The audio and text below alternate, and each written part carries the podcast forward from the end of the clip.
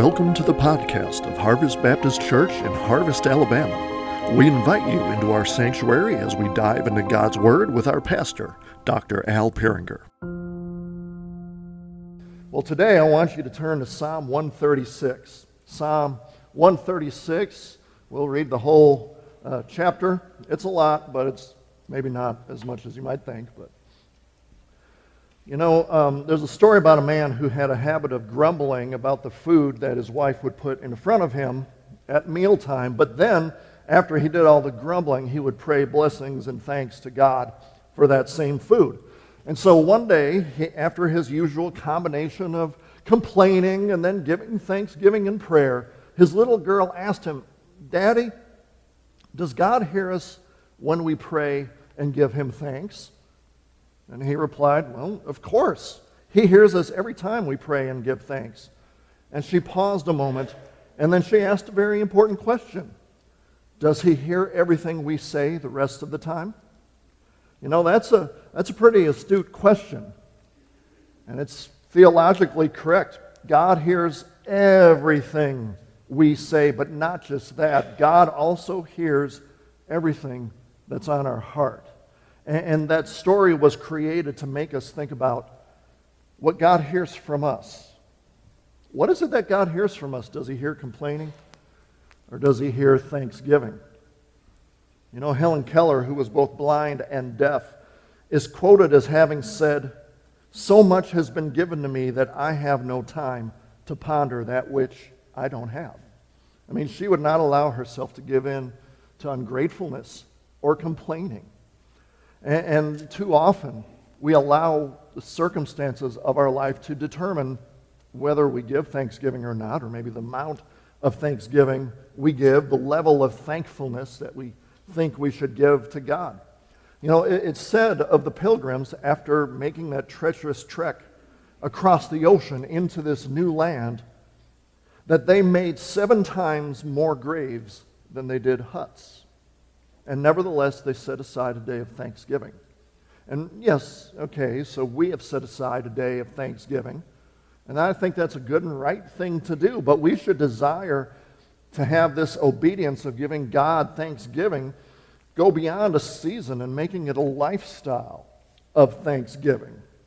And then, you know, making sure that our thanksgiving is directed correctly because it is God, the one who gives every good and perfect gift, who has given us all that we have that is good. And when we give God thanksgiving, that naturally leads to praise. We praise Him for who He is and what He has done.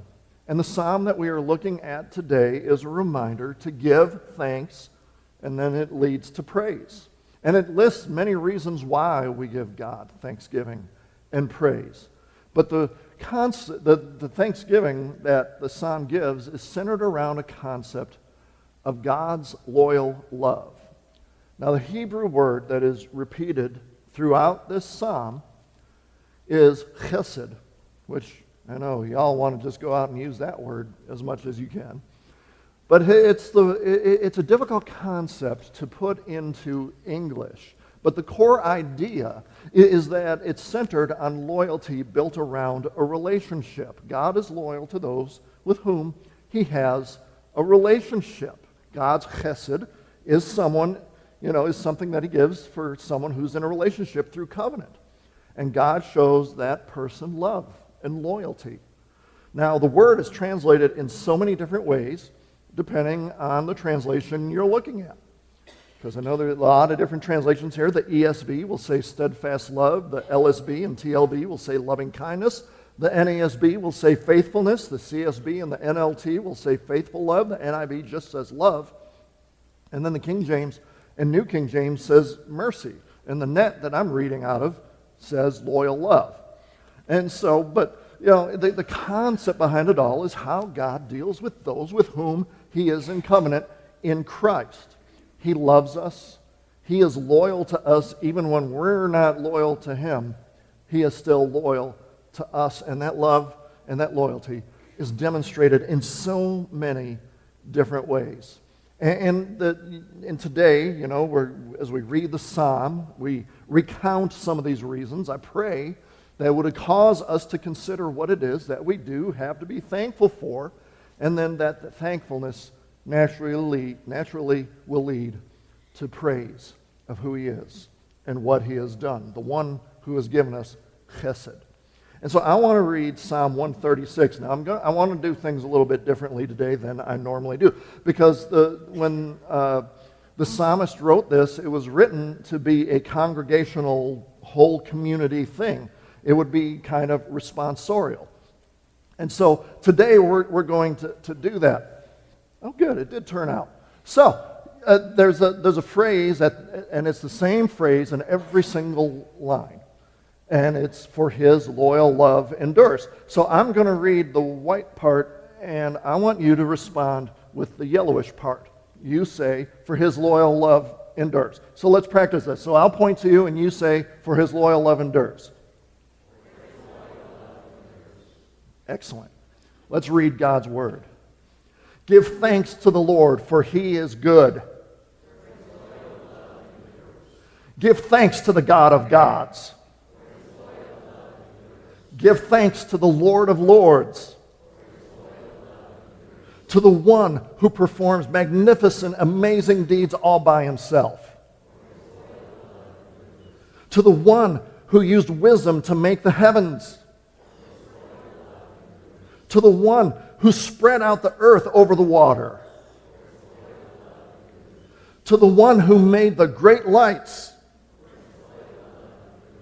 the sun to rule by day, the moon and stars to rule by night. To the one who struck down the firstborn of Egypt and led Israel out from their midst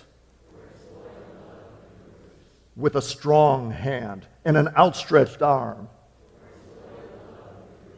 To the one who divided the Red Sea in two and led Israel through its midst,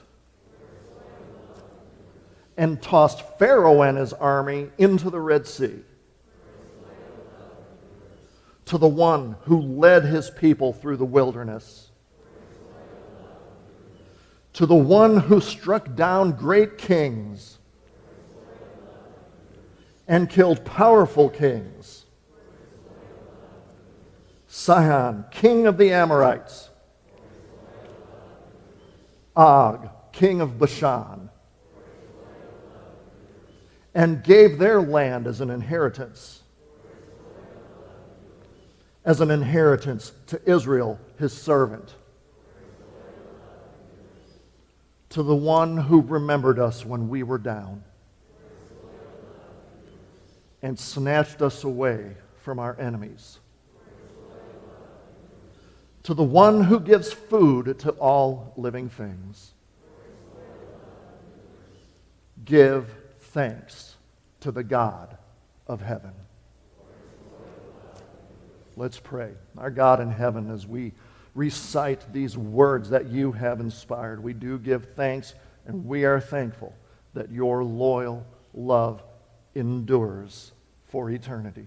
And we pray this in Jesus' name. Amen.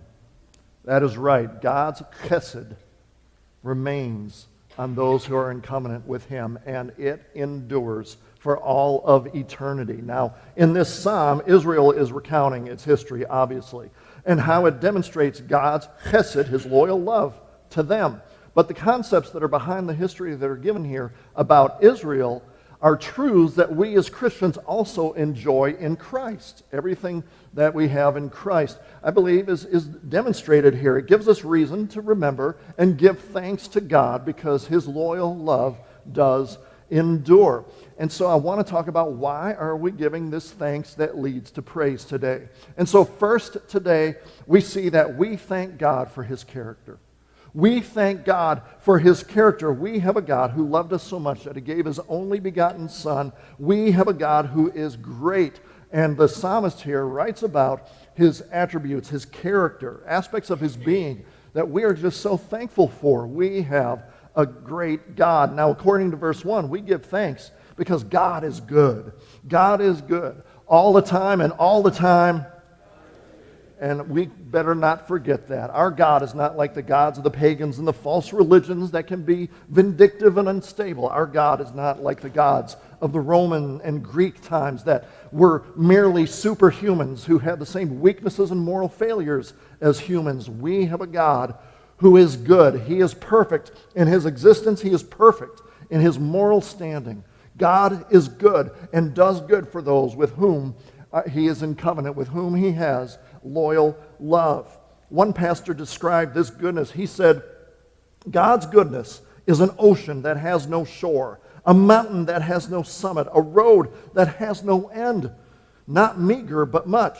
Not skimpy, but sufficient. Not little, but limitless. Not barely, but bountiful. Not feeble, but full. His goodness never grows old and is never outdated. The more you rely upon it, the more reliable you discover it to be. The more you trust his goodness, the more trustworthy you'll find his goodness to be. As King David said in Psalm 34 8, taste and see that the Lord is good. How blessed is the one who takes shelter in him. And so we're so thankful for God's goodness. But not only that, the psalmist says we are to be thankful because of God's sovereignty. The psalmist tells us in verses 2 through 4 that God is the God of gods, and He is the Lord of lords, and He performs amazing deeds all by Himself. There is nothing that exists over which God is not supreme ruler. He is ruler and sovereign over everything. Nothing happens in His creation without His knowledge, without His consent, without His will, without His action. These are truths that are also spoken about our Lord and Savior Jesus Christ, who is the God man. Jesus is completely God and man, and the same things that the psalmist says here about God the Father is said about God the Son in Revelation 19:16. It says that Jesus Christ is the King of Kings and Lord of Lords. In Matthew 28:18, Jesus said that all authority in heaven and earth has been given to him. And so he is sovereign, and that means in the midst of the chaos that this world is, I mean, this world is nothing but chaos and even over you know our own lives the chaos of our lives god is still sovereignly in control. Even in the midst of chaos he's moving things according to his plans and purposes. There, there's nothing that's going on in our lives and there's nothing that's going on in this world that is outside of his reach. I mean not the wars that are going on not sicknesses not even ourselves not even our own stubbornness is beyond god's control. And so here is something to be thankful for. Here is something that leads to praise. He is a good God, and He sovereignly reigns over everything, working all things out for the good of those who love Him, who are called according to His purpose. But the psalmist continues about reasons that we give thanks and praise to God. Secondly, he says, We thank God for His creation. We thank God for his creation. Verses 5 through 9 remind us that everything that exists outside of God was created by God. After the six days of creation, God said it was good, meaning that everything was set to fulfill the purpose for which he had it. Now, even though obviously creation went bad because of sin, even though sin entered and marred everything and everything is cursed, it still fulfills purpose it didn't completely lose the purpose for which it was made because the sun still rules by day and the, the moon and stars still rule by night. And so, first, we thank God for creation because it is a reflection of His glory, majesty, and power and beauty.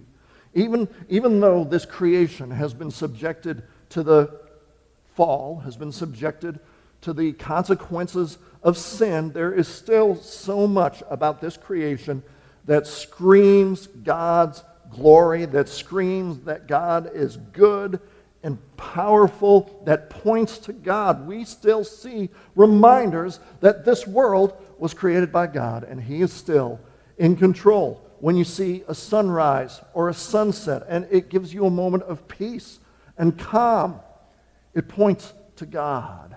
God made that sunrise and sunset when maybe a butterfly or a bird catches your eye and you just admire how beautiful and intricate that creature is. You're reminded God made that creature. God is good and he is powerful. And, and so God, God's creation, I mean, it's still imperfect, it still ministers to the soul of those who recognize his hand in the middle of it. Yeah, God made that. But not only do we thank God for the wonders of nature that is creation, we also remember that we ourselves have been created and formed by the potter's hand. We are his creation. You were specially created by the Creator for a purpose. He created you exactly as you are because he wanted you to fulfill a certain piece of the puzzle, we could say, that would glorify his name. We're told in Ephesians 2:10 that we are God's workmanship. We, it means we are his masterpiece. You are God's masterpiece. You were created for good works that were prepared in eternity that you should walk in these good works. God created you unique because of the plans that he has for you. Even plans you might not even realize exist yet. You are not made from a cosmic cookie cutter. He didn't just make everybody the same and just had that cosmic cookie cutter going. You are the you that you are because God made you to do something special for Him. Only something that you could do. So don't ever think that God has kind of lost you in the shuffle of humanity. Don't ever think that God has forgotten you or kind of cast you to the side. I mean, you might be in a time of pause right now, but it's because God is preparing you for something in the future. You are as much a part of God's creation as everything else that, you know, we talk about as creation.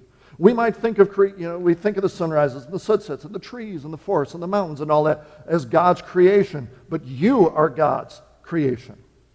And so we thank God for this creation that is around us that points us to God and reminds us of his majesty and glory. But we also thank God for the creation that is us.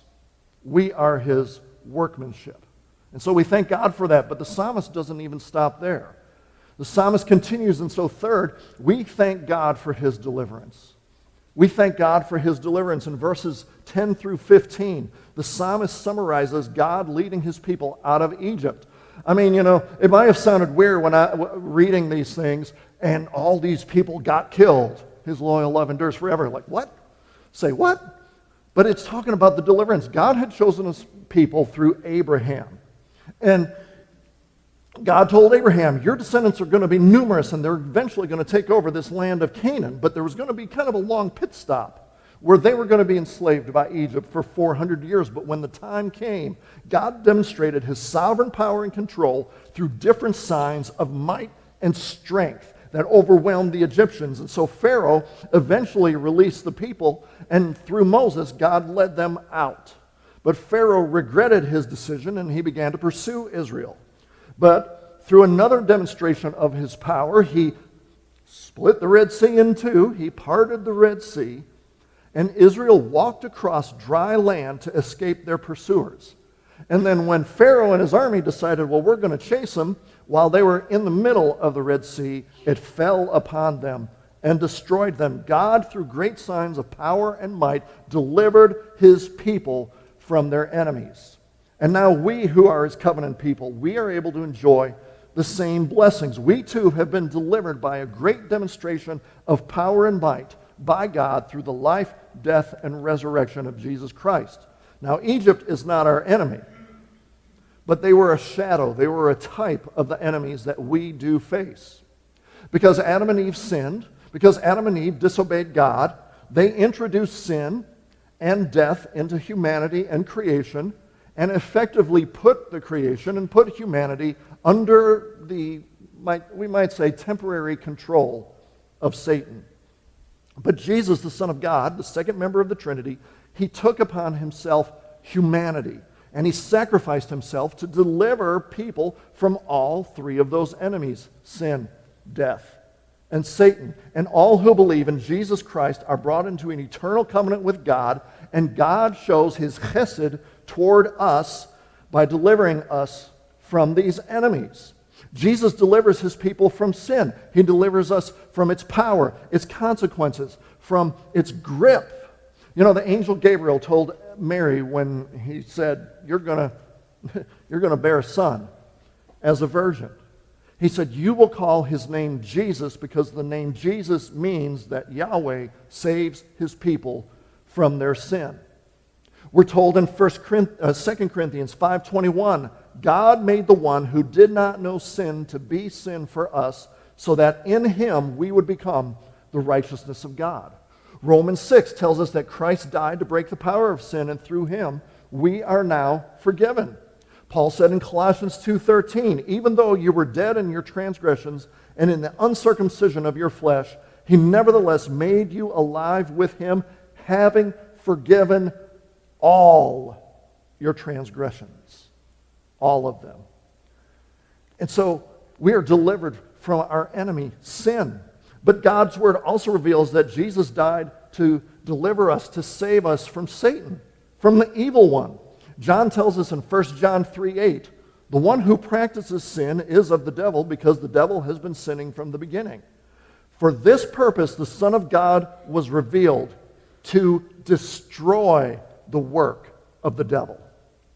We're told by Paul that in Colossians 2:15 that Jesus disarmed the rulers and authorities. He made a public disgrace of them, triumphing over them by the cross. And so Christ defeats Satan. Satan is not this all powerful being that has all this control. There's only one God, Satan ain't it. But Christ defeated what Satan could do to us. But not only that, we're told that he has delivered us from the power of death. I mean, Paul tells us the wages of sin is death. We've all sinned. But Paul also says in 1 Corinthians that death will be the last enemy that is going to be destroyed. I mean, God had foretold this through the prophets about this aspect of Christ's salvation when he said in Hosea 13, 14, I shall ransom them from the power of Sheol, the grave. I shall redeem them from death. O death, where are your plagues? O Sheol, where is your sting? Paul quotes that, using that, that Christ has defeated death. The writer of Hebrews tells us in Hebrews 2 9, we see Jesus, who was made a little lower than the angels for a while, now crowned with glory and honor because he suffered death, so that by God's grace he would experience death on behalf of everyone.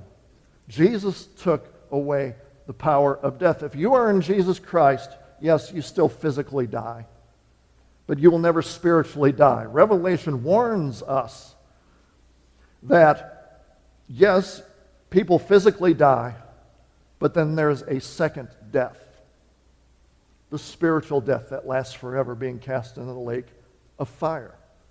But Christ has delivered us from that if we would believe in Him.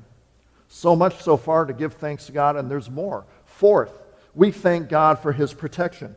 Verses 16 through 24 describe how God protected Israel in their 40 years of wilderness wandering.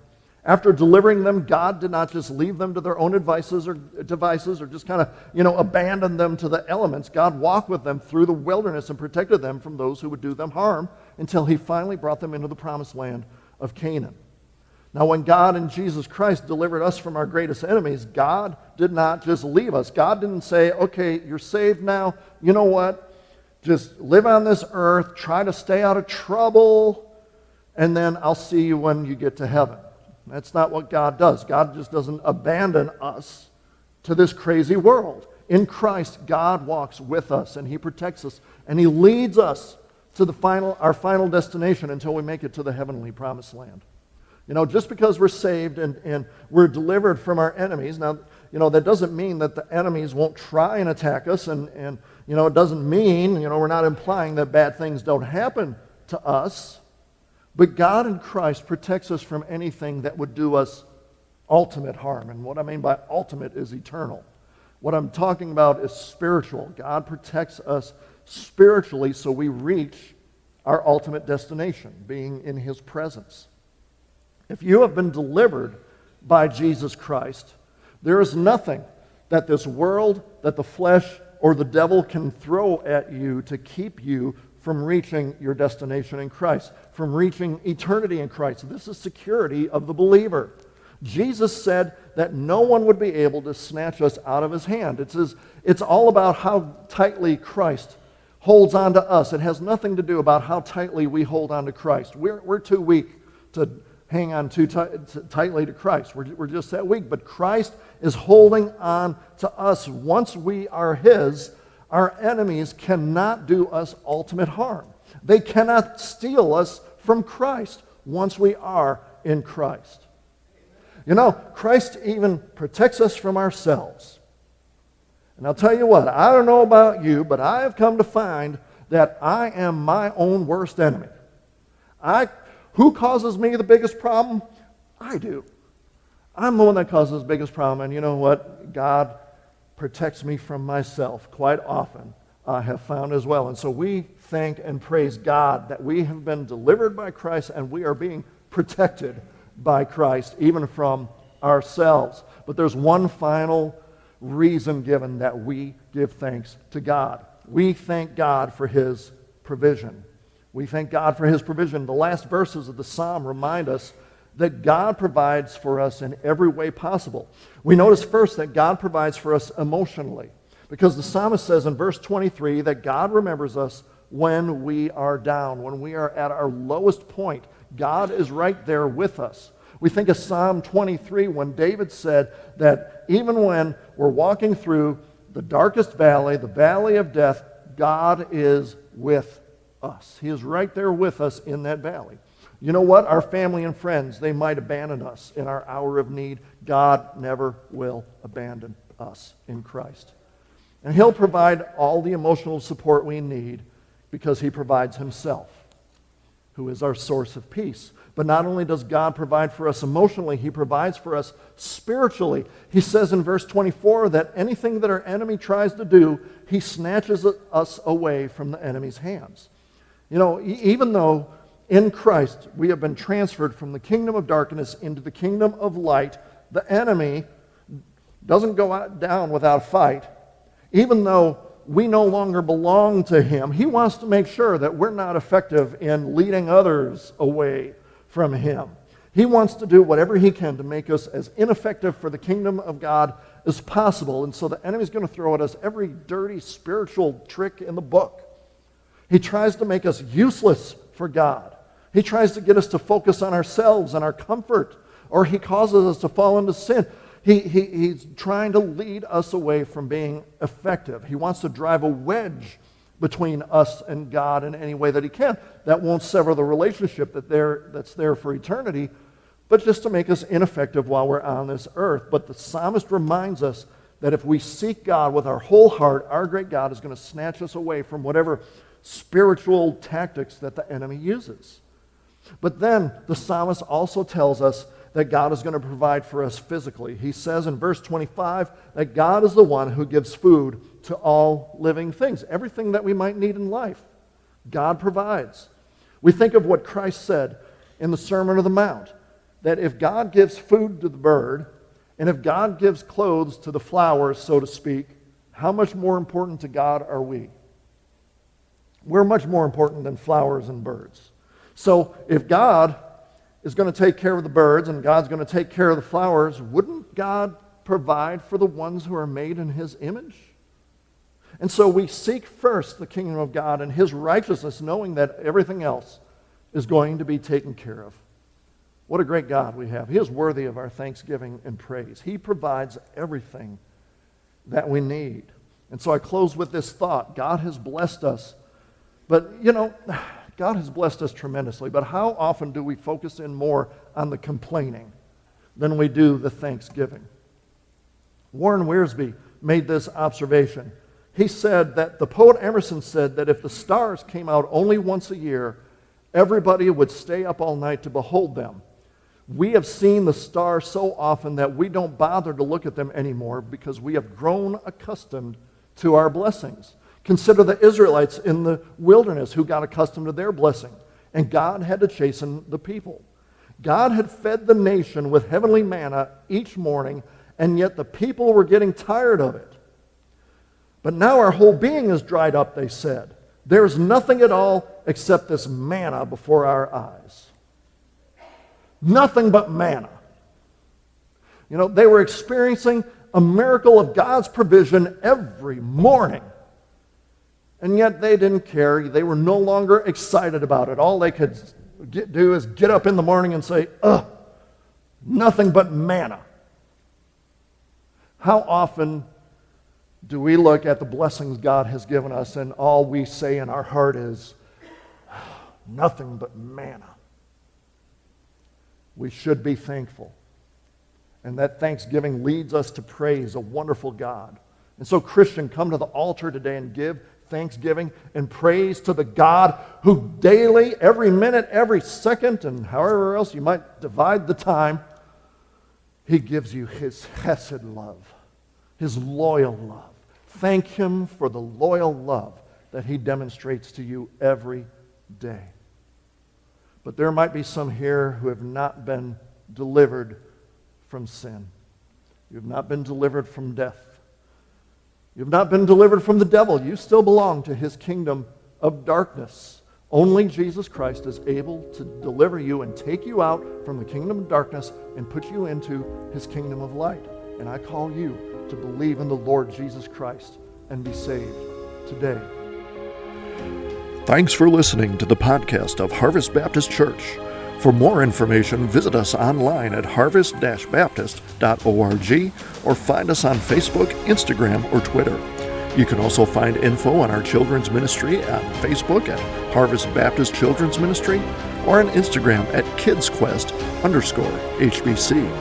Our student ministries on Facebook at HBC Vertical Student Ministry and on Instagram at VSM underscore HBC. We welcome you to join us on Sunday mornings at 10 a.m. We are located at 8999 Wall Triana Highway in Harvest, Alabama. Thanks for listening, and God bless.